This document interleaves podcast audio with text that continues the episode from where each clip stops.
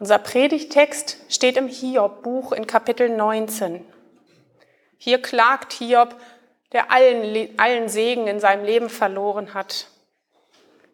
Alle meine Getreuen verabscheuen mich, und die ich lieb hatte, haben sich gegen mich gewandt. Mein Gebein hängt nur noch an Haut und Fleisch, und nur das nackte Leben brachte ich davon. Erbarmt euch über mich, erbarmt euch, ihr meine Freunde, denn die Hand Gottes hat mich getroffen. Warum verfolgt ihr mich wie Gott und könnt nicht satt werden von meinem Fleisch? Ach, dass meine Reden aufgeschrieben würden. Ach, dass sie aufgezeichnet würden als Inschrift mit einem eisernen Griffel und mit Blei für immer in einen Felsen gehauen. Aber ich weiß, dass mein Erlöser lebt, und als der Letzte wird er über dem Staub sich erheben.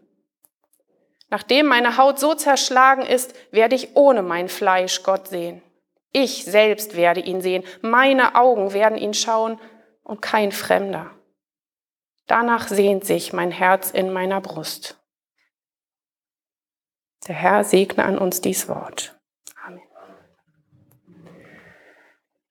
Hiobs Geschichte ist Teil einer viel größeren Geschichte. Sie klingt ein wenig wie ein Märchen, aber tatsächlich ist es unsere eigene Geschichte. Man könnte sie folgendermaßen erzählen. Vor Zeiten lebte eine Menschheitsfamilie. Sie bestand aus verschiedenen Sippen, die eine hier, die anderen dort. Wo immer sie lebten, hatten die Menschen gelernt, zusammenzuarbeiten. Das machte es leichter, etwas zu essen zu bekommen und sich gegen wilde Tiere zu verteidigen. Und indem ihr Leben leichter wurde, fingen sie an, Besitz anzusammeln. Dadurch allerdings entstand immer wieder Streit. Die eine nahm der anderen etwas weg. Ein anderer meinte, das Kind, das er mit seiner Frau zusammen ernährte, sei nicht von ihm. Und so wurden die Menschen zornig und wollten Strafe oder lieber noch Rache. Aber Rache gebar noch mehr Rache Tötest du meinen Bruder, töte ich zwei deiner Brüder. Darum erfanden die Menschen Gesetze. Diese sollten für ein Gleichgewicht sorgen, das man Gerechtigkeit nannte. Zum Beispiel Auge um Auge, Zahn um Zahn. Man durfte nur so viel wegnehmen, wie einem selbst weggenommen worden war. Es sollte Strafe geben, aber keine Rache.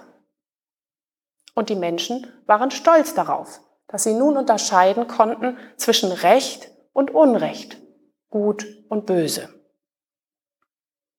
Sie merkten, wie machtvoll diese Unterscheidung war und waren davon überzeugt, sie müsse von Gott gekommen sein.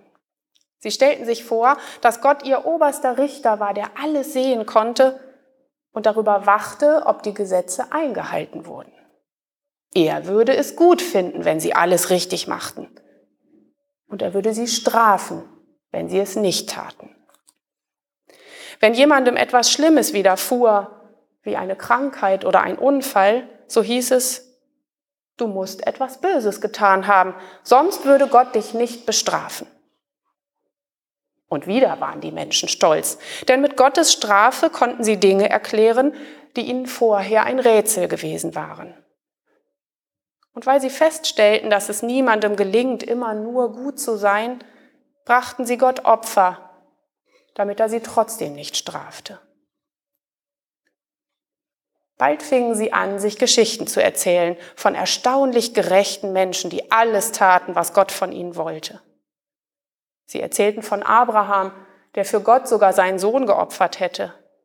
Sie erzählten von Hiob, der all seine Kinder, seinen Reichtum und seine Gesundheit verlor, weil der Teufel mit Gott gewettet hatte. Aber Gott gewann die Wette, denn Hiob hielt trotzdem weiterhin zu ihm. Und Gott machte ihn gesund und reicher und kinderreicher als zuvor. Niemand interessierte sich für Abrahams erschrockenen Sohn oder Hiobs tote Kinder. Niemand interessierte sich für die Frage, ob ein gerechter Richter die Menschen auf solche Proben stellen würde. Wichtig war denen, die diese Geschichte erzählten, nur der unglaubliche Gehorsam gegen Gott, auch wenn Hiob weinte und schrie und Gott anklagte und weil, weil Gott ihm wie eine Mauer erschien, gegen die er anrannte, bis Gott schließlich doch mit ihm sprach und sein Leid aufhob. Die Menschen liebten diese Geschichten, weil sie wussten, wie es sich anfühlt zu leiden. Sie wussten, wie schrecklich es ist, wenn man krank ist oder sein Kind verloren hat und wenn die anderen einem dann noch die Schuld dafür geben. Sie wussten, wie furchtbar es ist, wenn man seine Unschuld beteuert und niemand einem glaubt.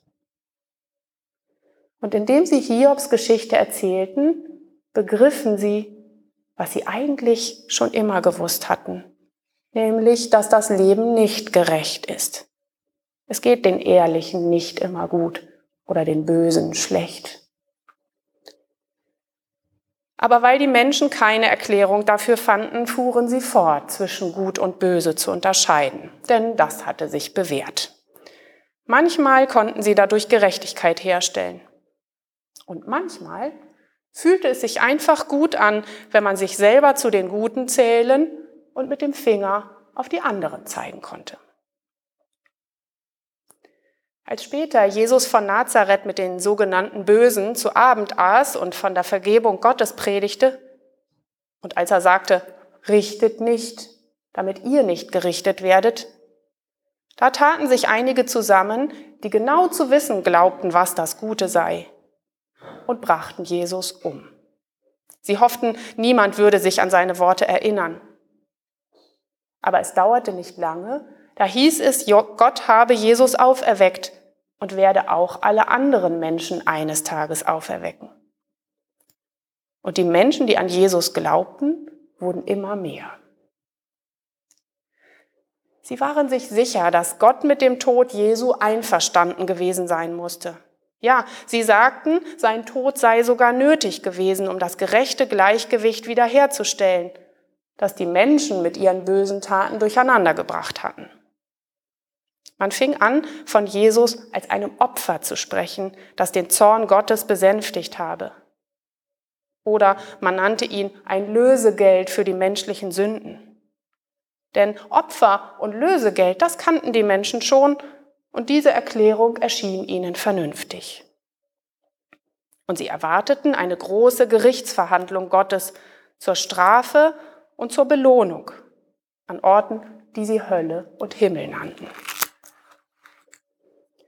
Eifrig überlegten sie, wer von ihnen wohl eines Tages an welchen Ort kommen würde. Sie fingen an, nicht nur die Taten der anderen zu beurteilen, sondern auch den Glauben und die Meinungen. Es war schön, sich selbst zu denen zu rechnen, die später in den Himmel kommen würden. Und es tat gut, sich vorzustellen, wie die, die man noch nie gemocht hatte, später in die Hölle kommen würden. Der alte Drang nach Rache und Strafe wohnte immer noch in den Herzen der Menschen. Und so urteilten sie und bewerteten einander jahrhundertelang. Wem Gott nicht mehr wichtig war, urteilte eben über andere Fragen. Man beurteilte, was der andere aß oder wen er wählte, welche Hautfarbe jemand hatte oder in wen er sich verliebte. Die einen wurden verdächtigt, böse zu sein, weil sie alte weiße Männer waren und andere, weil sie junge schwarze Männer waren. Und weiterhin fühlten tausende Menschen dasselbe wie Hiob. Alle meine Getreuen verabscheuen mich und die ich lieb hatte, haben sich gegen mich gewandt. Warum verfolgt ihr mich wie Gott und könnt nicht satt werden von meinem Fleisch? Die Verfolgten versuchten, sich aus den Schubladen zu befreien, in die man sie gesteckt hatte. Sie schrien auf gegen Vorurteile und Hassreden und gegen den Verdacht, von Gott verabscheut zu werden. Und sie sehnten sich danach, dass man ihnen ihre Unschuld glaubte und nie wieder vergäße. Ach, dass meine Reden aufgeschrieben würden. Ach, dass sie aufgezeichnet würden als Inschrift mit einem eisernen Griffel und mit Blei für immer in einen Felsen gehauen. Aber doch keimte mit der Zeit immer wieder und immer stärker der Gedanke auf, dass Gott kein Gerechtigkeitsprüfer von Beruf ist, der Belastungsproben erfindet und kein Buchhalter mit gewaltigen Listen von Sünden oder guten Taten. Man ahnte, dass Gott kein Wettbüro hat und keine Lösegelder oder Opfer fordert wie die Mafia. Denn noch nie ist es ihm um Strafe gegangen. Es sind die Menschen, die sich danach sehnen, nach Rache und Genugtuung. Gott aber geht es um etwas anderes. Ich weiß, dass mein Erlöser lebt und als der Letzte wird er sich über dem Staub erheben. Nachdem meine Haut noch so zerschlagen ist, werde ich doch ohne mein Fleisch Gott sehen. Ich selbst werde ihn sehen, meine Augen werden ihn schauen und kein Fremder. Irgendwann in Zukunft werden wir verstanden haben, dass Gottes Hauptberuf der des Erlösers ist. Er ist imstande, aus Bösem Gutes entstehen zu lassen, immer wieder, bis es eines Tages das Böse nicht mehr geben wird. Er lehrt Menschen, was Achtung und Vergebung ist. Und auch wenn es quälend lange dauert, haben wir schon viel dazugelernt. Wir brauchen Richter für unser Zusammenleben, aber wir versuchen dafür zu sorgen, dass jedem Angeklagten zugehört wird. Wir haben die Todesstrafe abgeschafft und kämpfen gegen Folter. Wir versuchen, die Höllen von Gewalt und Unterdrückung in dieser Welt zu schließen. Dafür müssen wir das Böse erkennen und beim Namen nennen. Aber zugleich ahnen wir, wie groß die Versuchung ist, andere für böse zu erklären, nur um sich selbst überlegen zu fühlen.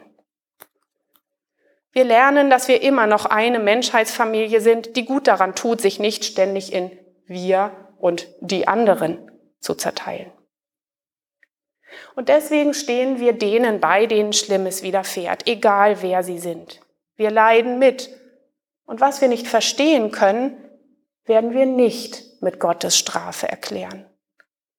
Wir hören zu, damit Menschen in ihrer Verzweiflung nicht gegen eine Mauer des Schweigens rennen und sich von Menschen verurteilt finden, so als hätte Gott selbst sie verurteilt.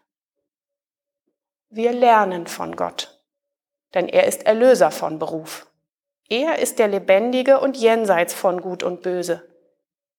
Er ist weniger Richter als vielmehr Anwalt des Lebens und des Zusammenlebens. Er ist einer, der seine Menschheitsfamilie nach und nach lehrt, dass die Unterscheidung von Gut und Böse dazu dient, nicht das Schlechte beim anderen zu suchen, sondern das Gute sich selbst abzuverlangen.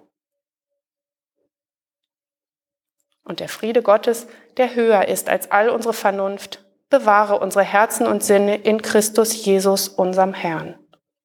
Amen.